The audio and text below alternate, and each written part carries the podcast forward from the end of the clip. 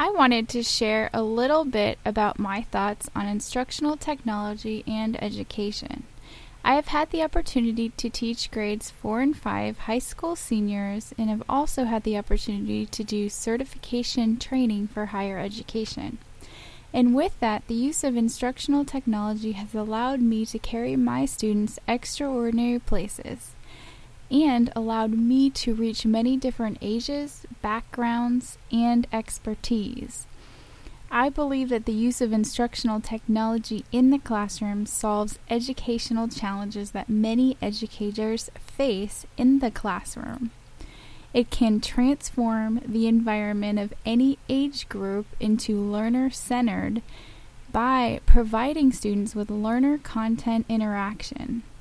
My focus is targeted towards higher education, and as I mentioned in my teaching philosophy, utilizing technology to construct interaction, critical thinking, and implementation of these concepts.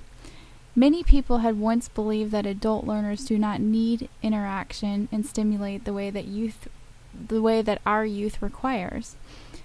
But now it shows the movement away from pedagogy. And how we do that is to incorporate instructional technology into adult education. Technology that facilitates critical thinking in the adult learner. I am lucky enough to have many opportunities to delve into the impacts of technology with adult learners and how to overcome technology barriers they face. Anyways, to sum things up, technology has changed the face of education and instruction, and I am lucky to be a part of it. Thank you so much for your time and listening to my thoughts.